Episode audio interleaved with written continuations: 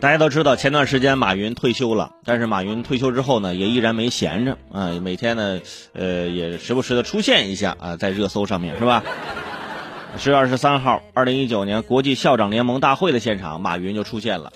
马云对话全球一千五百多名校长，就分享对未来教育的看法。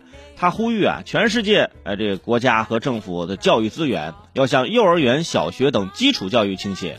说一个国家过度把资源放在大学生、研究生啊，是不可能有前途的啊，就这么个言论是吧？就引起了这个很多网友的呃广泛讨论。不过现在想想啊，在城市当中有很多这个小学的资源，现在已经整合的不错了。就是在一些偏远的地区，哎，如果说把这个小学啊、啊幼儿园呢，这个我们的基础设施啊建设的如果能更好的话，那当然这是非常不错的。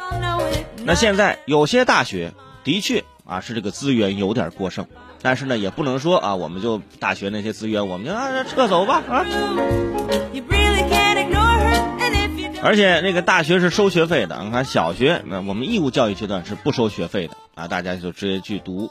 当然，呃，小学的时候也会呃多少呢收一些杂费。我上小学的时候还收一些学杂费啊，这也是我小学的时候主要的经济来源。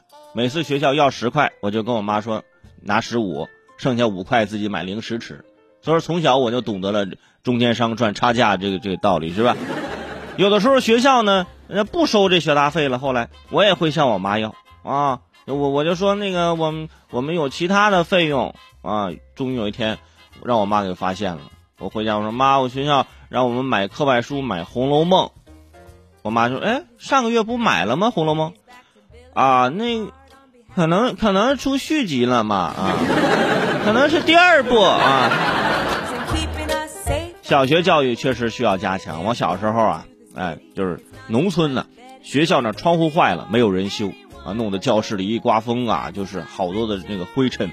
有一次考试，还把我旁边人的卷子给吹到我脸上了。考试结束之后，那个人跟我说：“对不起啊。”我说：“没事没事，我还谢谢你呢。很多题我不会，我看了你卷子我会了啊。”那那那更不好意思了，我那全是蒙的，我这是。小学教育。固然重要，大学现在其实也是需要花钱的啊。科研呢，本来就是一个烧钱的事儿，没有钱怎么买设备？没有钱怎么做实验呢？总不能说都坐在苹果树底下等着苹果来砸，砸出灵感是不是？啊，然后恍然大悟发表论文，这也不太可能啊。而且现在很多学校啊，就是我建议把这个校园网啊，咱好好弄一弄。大学如果校园网都弄不好，然后怎么能够在双十一去淘宝买东西呢？是吧？哎，